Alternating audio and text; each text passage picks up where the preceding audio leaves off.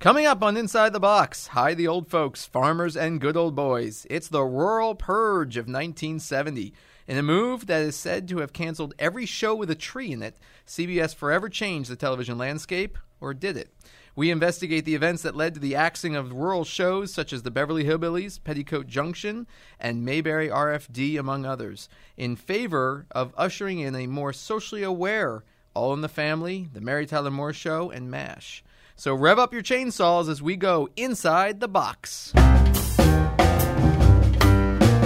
As early as 1923, David Sarnoff recognized the possibility of developing a television system. This is the dimension of imagination. You got spunk. You are a meathead. Afternoon, everybody. Welcome, Dan. Hey. You hear This is CBS. Bang, zoom. I shall resign the presidency effective at noon tomorrow. Ay, caramba! That's the way it is. Hey, looks like there's a spot for all of us in a show. The following program is brought to you in living color. Oh, yeah. Now I remember. Welcome to Inside the Box. I am Steve Voorhees along with Andrew Salvati. How you doing, Steve? Good. How are you, Andrew? Great. And everyone's favorite, Jonathan Bollinger. That's too kind of you, Steve. Thank you. Um, I'm ready to. Uh, I'm ready to be purged. I hear they call you Alabama John. Uh, that's because I drink Alabama Slammers. Oh, okay. Yeah. Fair enough. And he's thinking of leaving the world of academia to raise a farm. Is that Yep. correct? Uh, the farming life's the good life. Is the life for me? What? How's the Green Acres? Uh, g- yeah, something something like that. Oliver Wendell Douglas, right? At the end of this episode, we will sing the song together. Yeah, I have to look up the lyrics. So, what we're talking about today is the rural purge of 1970. So, um, in a very basic overview, CBS that year of 1970 had several um, top 20 shows the Beverly Hillbillies, Green Acres, uh, Mayberry RFD, which was a continuation of the Andy Griffith show. And what happened in one fell swoop is that uh, uh, all these shows were canceled and it's sort of an amazing uh, change that the television landscape entered into more of urban, socially aware times, running sitcoms like All in the Family and MASH had more political undertones to it. And so today, what I'd like to talk about is uh, was this purge really a one-time um, occurrence? and um, and really who were the players behind making these decisions at CBS uh, to just cancel top 20 shows uh, that were getting very healthy Nielsen ratings and were still bringing in advertisers. So uh, some of the ideas behind this and um, and if this was really the only purge that ever happened or if there were other events that led up to it thank you.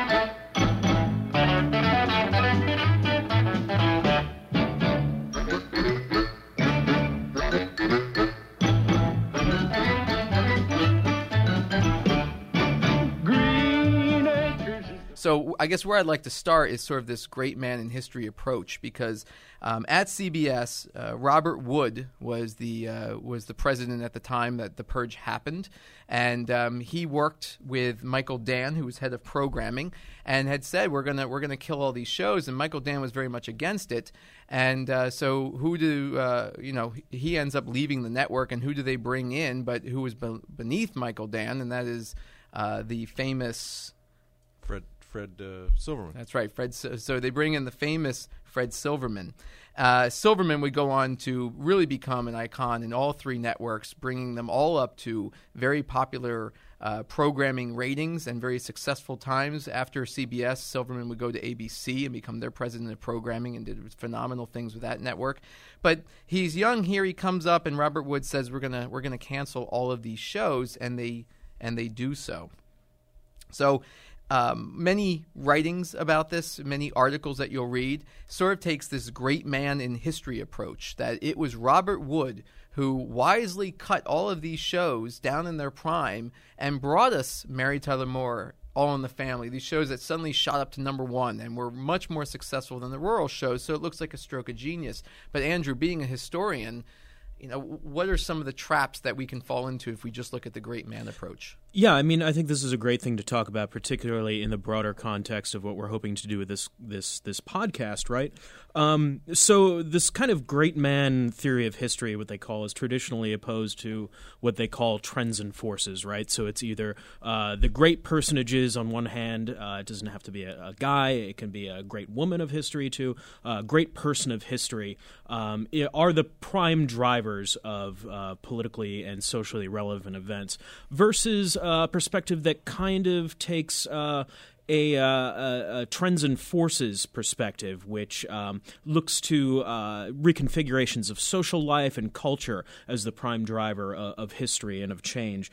Um, so what I think Steve wants to do in this podcast, and Steve, you can stop me if I'm wrong, is kind of oppose this uh, what they call orthodox uh, reading of history uh, based upon uh, personalities like Paul Klein, Michael Dann, uh, Robert Wood, and, and Silverman, um, with one that kind of uh, questions uh, how much impact these people actually had. Now, not not not to downplay what they did at all, but to kind of situate uh, these individual actions within a larger uh, historical um, and cultural context. Um, so that kind of that kind of plays into what we want to do with this podcast, thinking about television technology in particular. If you uh, remember, in one of our earlier and a few of our earlier podcasts, we've kind of talked about how we're not really interested in looking at, at television uh, or any of the associated technologies we're talking about um, as kind of bundles of effects, right? As autonomous technologies that once loosed upon the world uh, are uh, particularly or singularly responsible for the changes of history, but um, technologies and even you know individuals in in in the context we're talking about today um, are set within a broader framework, and I think uh, we're going to get to the bottom of that today and kind of rethink the uh, the rural purge um, as less of a great man and more of a uh, a trends and forces. Actually, absolutely, it, it happened, right? So this decision was made. We're not denying that it didn't happen but I think we can't look at it in a vacuum. That we right. have to look at everything that led up to it. And there, again, TV research was changing at the time. You have to look at what your competition is doing, sure. and what maybe led to this decision. Because it's not every day you just start chopping top twenty programs that are getting healthy ratings, just chopping them down, right, right, right. and taking risks on shows. We know All in the Family today, but back then that was a huge risk, right? That you don't right. know if the show's going right. to work, and um, and there's other um, other shows like the Storefront Lawyers that were equally urban and trying to be more socially aware, and they died after just a handful of episodes. Sure. So I think really what we're doing is we're actually splitting the difference between the great man and then the trends and forces yeah. thing, which is, you know, might be a little unsettling because it doesn't tie everything up in a nice little package like, you know, the great man or focusing on effects does. Uh, but at the same time, it allows us to take a more critical perspective um, and a perspective that, that kind of sees these things as a little complex and a little messy, uh, no matter how yeah. unsettling that may be. And I think the messy part, Jonathan, you probably could come in here. It's that they cut down their rural shows, but they didn't cut down all their rural shows. It seemed to be as though they picked and chose, chose, yeah, chose. yeah uh, certain ones. And um, yeah, I mean, uh, you know, the famous example is uh, Gunsmoke. Uh, Gunsmoke lasted till seventy five. That's the it's the classic show that last and I, I you correct me if I'm wrong, but I think it's the only you know one hour drama ish show that lasted 20 seasons. You know, 55 mm. to 75.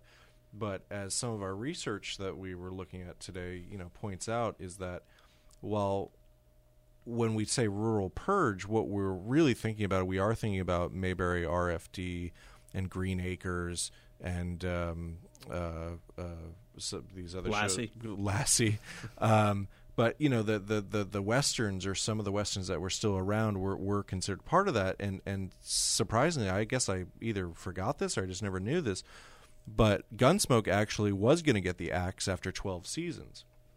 And then they realized as this is just speaking to steve's point they went well hold on a second. We'll, we'll keep this one around. This seems to work. And that's why it ends up it ends up going till 75 but um, yeah, so it, it is a bit of sort of having their cake and eat it too, and this will be a theme that I'll, I'll talk about if we get into this messiness uh, element of it. Is it's also a messiness that comes right back around, not only in the late '70s, but basically since around I'd say late '90s, early 2000s, if we're talking about CBS. because CBS's latest slogan that they consistently use is the most watched network, and they Hmm. are not looking for just young urban uh, demographic 18 to 49 they'd like that but they're also trying to hit everybody. So it's kind of a, a a funny way to look at it is that we are we are talking about the rural purge and how that it was significant and they certainly made it significant especially if we pin it on great men of history as those moving the world forward. But they pretty much just go right back to the old strategy uh, eventually anyway. So it's just, it's just kind of silly in that, in the, in the, from that perspective Right, and and rural, I think, is almost misleading a little bit too. Um, Steve, you know, um, it wasn't just the Green Acres and the Beverly Hillbillies. You know, it was Hogan's Heroes, right? I mean, it was uh, Lawrence Welk show, which my grandmother loved. There's a little hotel called the Shady Rest at the Junction. Petticoat Junction. It is run by Kate. Come and be her guest at the Junction. Petticoat Junction. And that Uncle Joe, he's a moving kind of slow at the Junction. Petticoat Junction. So one of the players that I think we need to introduce here is CBS's competition. It was their main competition at the time, NBC.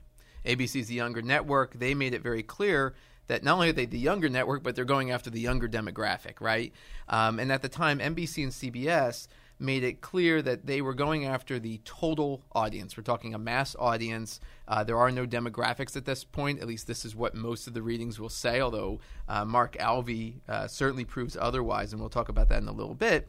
But NBC is in tight competition with CBS. And the turning point right before 1970, which may have led to this purge, was that CBS had won the ratings year, I believe, for 1969 by about 0.2 ratings points above NBC as the, their overall general rating for average for that season. they carried the moon landing that year too, right?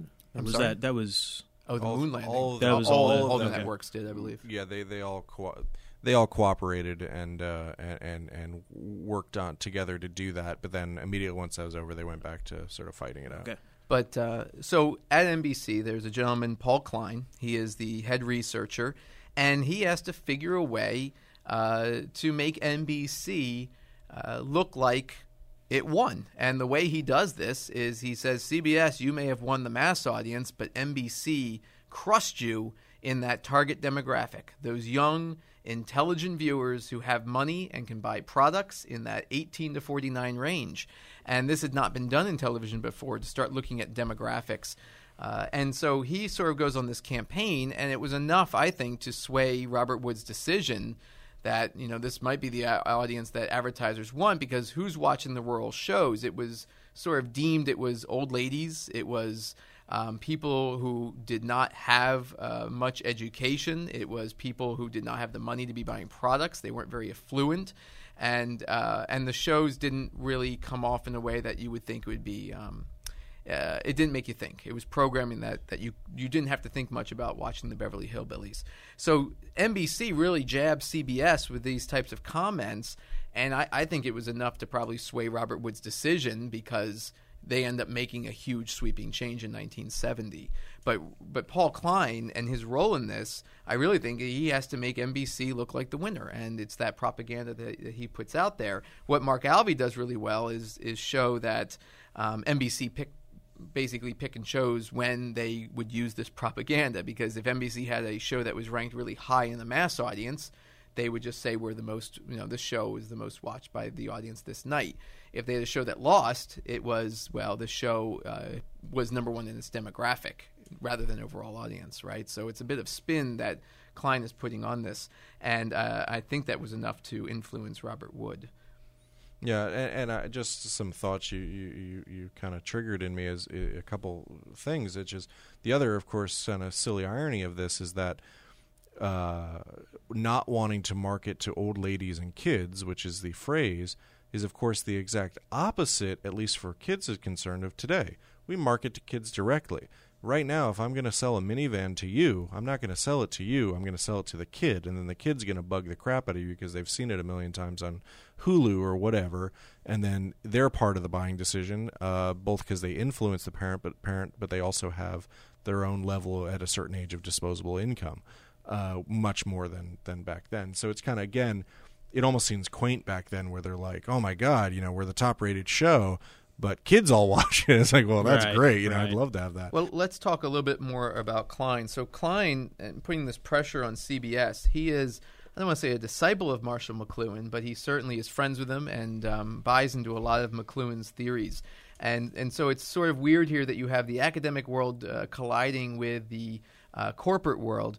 And what Paul Klein does in his research is he really focuses on the medium is the message. And so this idea that it's not necessarily the content that we're watching, but it's the the medium is what people want. They're going to sit in front of the TV and watch something. It's just a matter of what that something is. But th- no matter what, they're going to be sitting in front of the TV set. So he comes up with this LOP theory, the least objectionable program theory, and that states that uh, viewers will watch the device, but they're going to look for whatever is least objectionable to their tastes. Um, and, in that they're not going to read a book, they're not going to go outside, they're going to sit in front of the TV. So it doesn't matter what you put on, they'll always go to the least objectionable. All right, so with this least objectionable program theory, you know, what Klein is trying to come up with is is really to explain why CBS has such a big audience and NBC doesn't. And Jonathan, you have a great way of sort of putting this into yeah just just klein's lop is that and again he's influenced by mcluhan who's saying the medium is the message as, as steve's been talking about which is the format is as important as the content and one of the one of the way that the format of tv works in a more technical sense uh, is it sits there in your living room and what klein was theorizing is that with lop is a person sits down, they look through a physical TV guide. Remember, we're talking about the 1960s, and they look for something to watch. If they don't find what they want to watch, it's not as though they then stand right back up and go do another activity. What they actually do is they would get up, they would turn the TV on, and flip through the limited number of di- uh, channels on the on the physical dial. And if they're watching with other people, ultimately no none of them are satisfied with the program choice that ultimately is is stopped at or, or watched it's more of a compromise decision amongst all of them and none of them are satisfied it is literally the choice is the least objection objectionable uh, program and so if we then and I'll throw this back to Steve if we then extrapolate that out to this idea of sort of of sort of ratings then it ultimately means that the broadest audience is is a fraud because the Andy Griffith Show, Green Acres, any of these programs, Lassie, who who has anyone? uh, Does anyone have a controversial problem with Lassie? Probably not. And and so the idea is the mass audience, most of them are just going to land on something that's least objectionable that everyone in the household can watch. And so CBS's ratings is what Klein is saying is that they were they were fraudulent. These were just people who really did were not satisfied by this programming, but just landing on these channels. And it was the young demo of the 18 to 49 year olds, um, the affluent educated, who were actually choosing or selecting programs to watch, or then not watching anything at all. So I think that's what he was trying to prove with NBC's um, more upscale programming he was trying to sell, saying, "Look, we're not getting the the biggest ratings, but we're getting the most useful ratings in terms of attracting advertising dollars." but even still, as you know, Alvey says that there's a little bit of a fraudulence to that too, right? I mean, Sure. We, we we talked about Star Trek in on this podcast, and that would have been one of the exceptions, right? Uh, Star Trek uh, TOS, uh, the original series, as as fans uh, call it, but that was what sixty seven to sixty nine. Um, so that was right before um, th- this moment, and, and Star Trek, of course, had you know its its reputation was that it was um, you know very low rated, but it had you know that key uh, affluent uh, male educated audience that the networks ostensibly wanted to court, uh, but at the same time it was canceled after after three seasons. So you know, kind of getting back to this idea of complexity.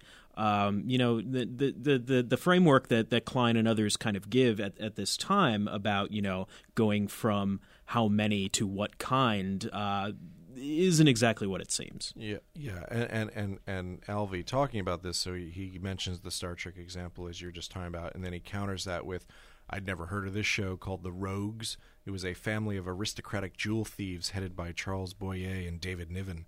Uh, it deliver, delivered a quality audience, but it did not did not rate well enough to avoid cancellation. Right. So that would be the counter. And then the one that really made me laugh and, and brings out the title of his article is Tarzan. Uh, that was actually dropped, even though it had an acceptable home rating. Uh, but in Klein's words, "quote It had been deli- it hadn't been delivering the right kind of people. Too many kids and old ladies." Um, now today, especially with Disney's version of that. I mean, you would market the hell out of that show, even if it isn't the greatest show in the world. It'd be keychains Right. and this and that, Right. and video games and McDonald's ties in and Hulu this, and you know, it would it would still be milked for value. I think we see almost a sort of double standard here because, uh, according to the previous research, and you look at Variety magazine, I know Alvey goes through a lot of these NBC reports, shows that had great ratings for overall audiences were always left on the air. Shows that didn't get great overall ratings, they used what they called the gray belt, looking at that 18 to 49 or 21 to 35 demo to say, do we have enough of the upper class smart audience of this young demo? Um, and if so, maybe the show can stay on the air. We can rationalize that the show will stay on the air, even with a low general broad audience, which I think Star Trek falls into that category. Uh, however, if if if um, it didn't deliver a large enough audience on a regular basis, kind of like Star Trek, it was almost as if that gray belt didn't matter at all because after three years, they still ended up canceling. Right. Star yeah. Trek. Alvey has that, that great line that you know, d- despite claims to the contrary, no advertiser wanted to be associated with a you know bottom third uh, program at all. Just just wasn't going to happen. Right, no matter how you spin it, right? Right. So what I think is real interesting here is NBC uh, released a um, magazine, I guess you could say, or uh, a statistical report. It was called NBC Reports, and this would be released to the um, advertisers and for marketing purposes. And it was really rhetoric that, according to Alvey, really served as more of a self defense mechanism for Paul Klein than any kind of useful statistics, meaning that if NBC had a top rated show in the general audience, they they went with it. If they had a show that was in third place behind CBS and ABC, well, then they started playing up the numbers of the young demo and the importance of of this. So either way, NBC won. It's a win-win situation. You're either winning in the general audience or you're winning in your upper upper class audience because the other networks are not doing this yet. The thing about it, we go back to that great man trap we can fall in. NBC was doing this in 1953, even before Paul Klein, 10 years before Paul Klein even Right. arrived. Uh, and so there were hints of this quality demo for advertisers that networks um, weren't really catching on to, but it was always under the surface, sort of. And certain shows were using this, uh, I guess, to survive. You didn't want to be canceled. You you started looking at any part of the demographics of watching your show uh, just to keep your show on the air. And so this was something that that Paul Klein can't even take credit for. It was there when he arrived. So when Paul Klein arrived in, in the early '60s and started playing up more of this uh, specialized audience for advertisers, CBS actually reacts to it with an initial purge. Uh, four years before the rural purge, CBS in 1966 67 decided to purge uh, four television shows What's My Line, I've Got a Secret, To Tell the Truth, and Candid Camera. As Jonathan mentioned, mentioned earlier, there was a fifth show, Gunsmoke, that was originally purged as well. And this was Michael Dann doing the purge, the same Michael Dann that refused to do the rural purge in 1970 and was replaced by Silverman. So Dann had already gone through this, and this is before Robert Wood was even there. So Dann's acting uh, with Frank Stanton on this uh, over at CBS. The idea of making this first purge was all because of age.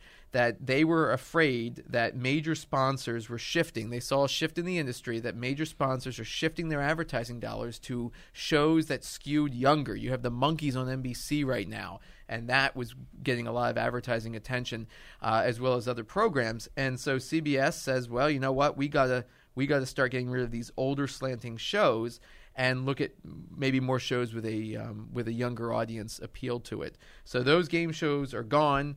Gunsmoke does survive. It comes back after the decision to, to cancel it was originally there.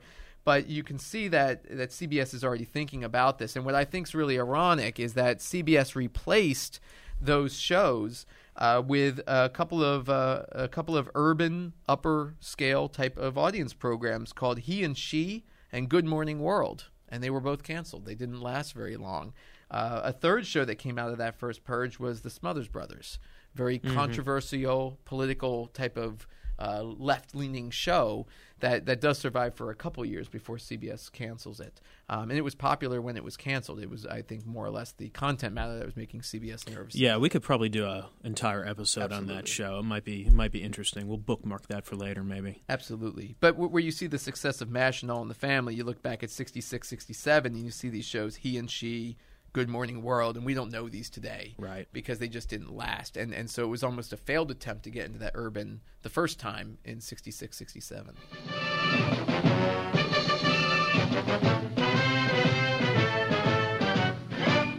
Gomer Pyle, USMC. Starring Jim Nabors as Gomer Pyle. Also starring Frank Sutton as Sergeant Carter.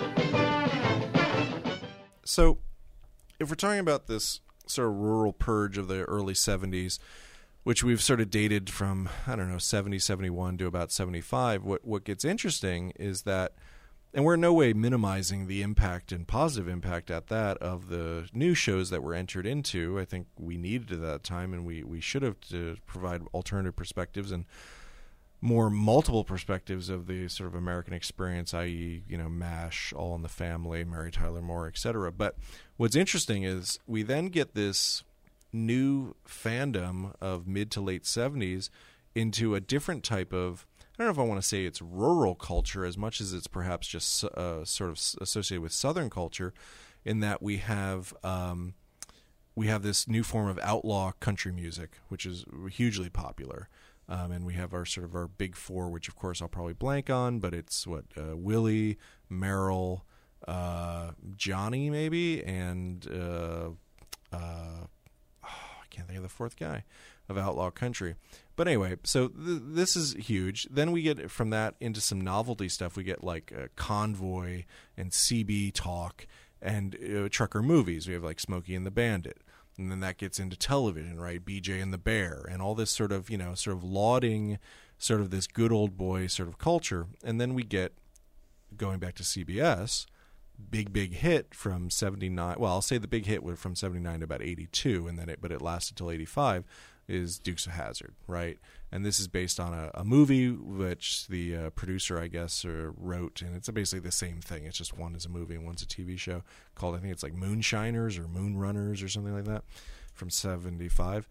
And um, so it's just funny to me that, you know, only eight years later or whatever, totally embracing, totally embracing sort of a southern or rural, not or at least depictions of not urban, not affluent, not white, right. in order to or in order to sell uh, sell these uh, shows to and this was the time of muscle cars too, which probably figured into the popularity of something yeah, like yeah, there, yeah. I mean, Dukes muscle of Hazzard.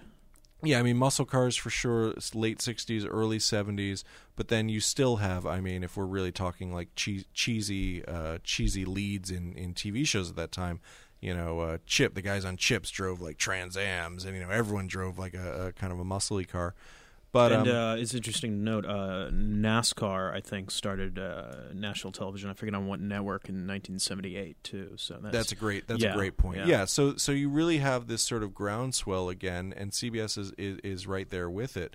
Um, now, it, that I'm not saying that to say, oh, well, then there was no point in having this purge. I think there was a very significant uh, contribution to having the purge, or at least perhaps maybe keeping a few of those shows while also introducing the new ones. Although they make a point that having that sort of dichotomy between the two types might have been a little too jarring.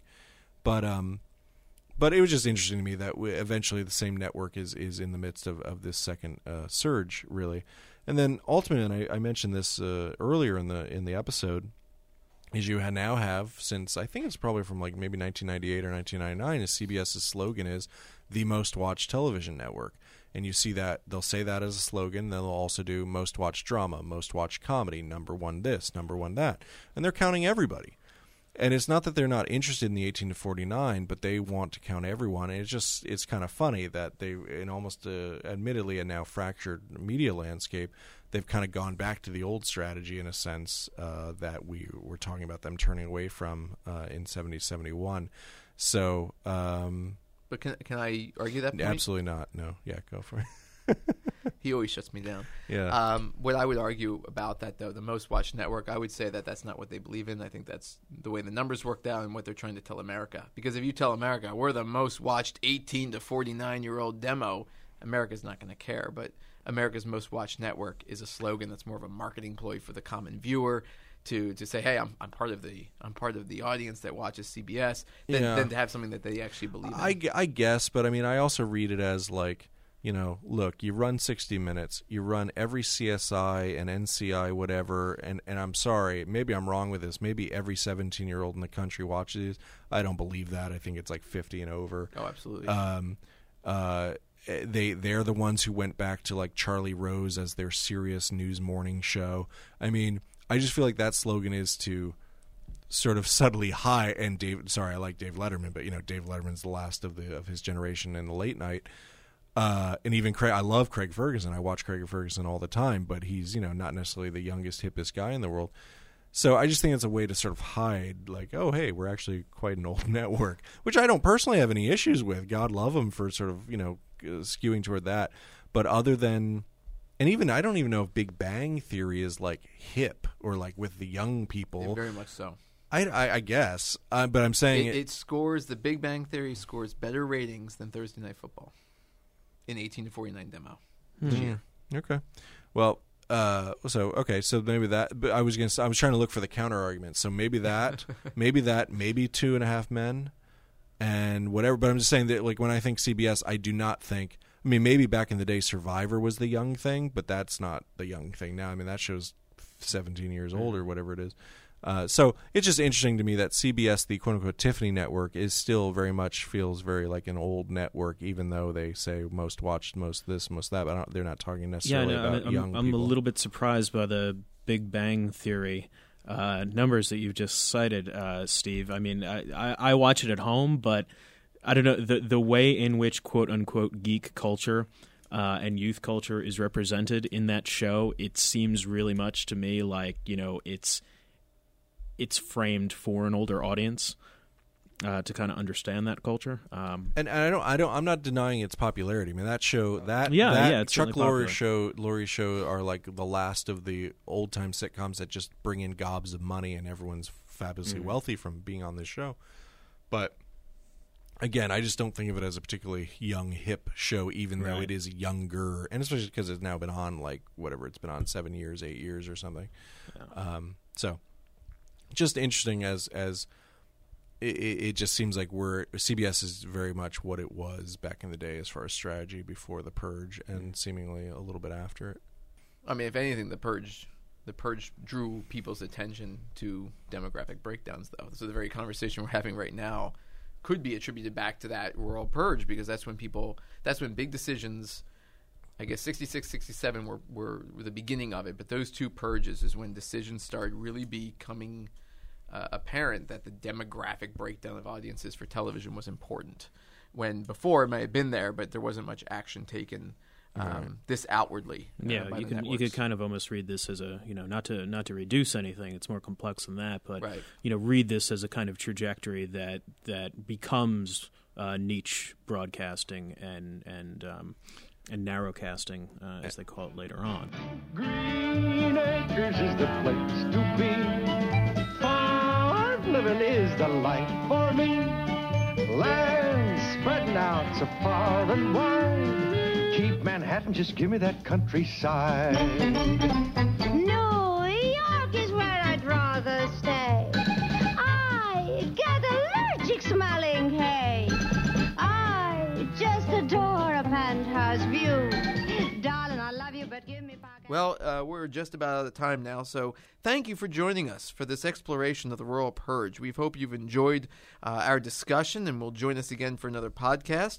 Till then, I'm Steve Voorhees along with Andrew Silvadi. And Andrew, where can you find this podcast? Oh yeah, don't forget to check us out on uh, our website, uh, tvhistorypod.com. Uh, you can also find us on Twitter. Uh, the handle is at tvhistorypod, uh, and we're also uh, on Facebook, so you can find us there too. No excuse for not tracking us down and uh, making our lives miserable with all your comments and uh, corrections. We look forward to it. Yeah, we are everywhere. And uh, Jonathan, thanks for being here today as well.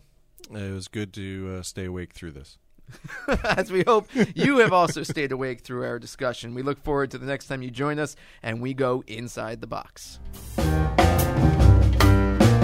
As early as 1923, David Sarnoff recognized the possibility of developing a television system. This is the dimension of imagination. You've got spunk. You are a meathead. Book 'em then. Hey.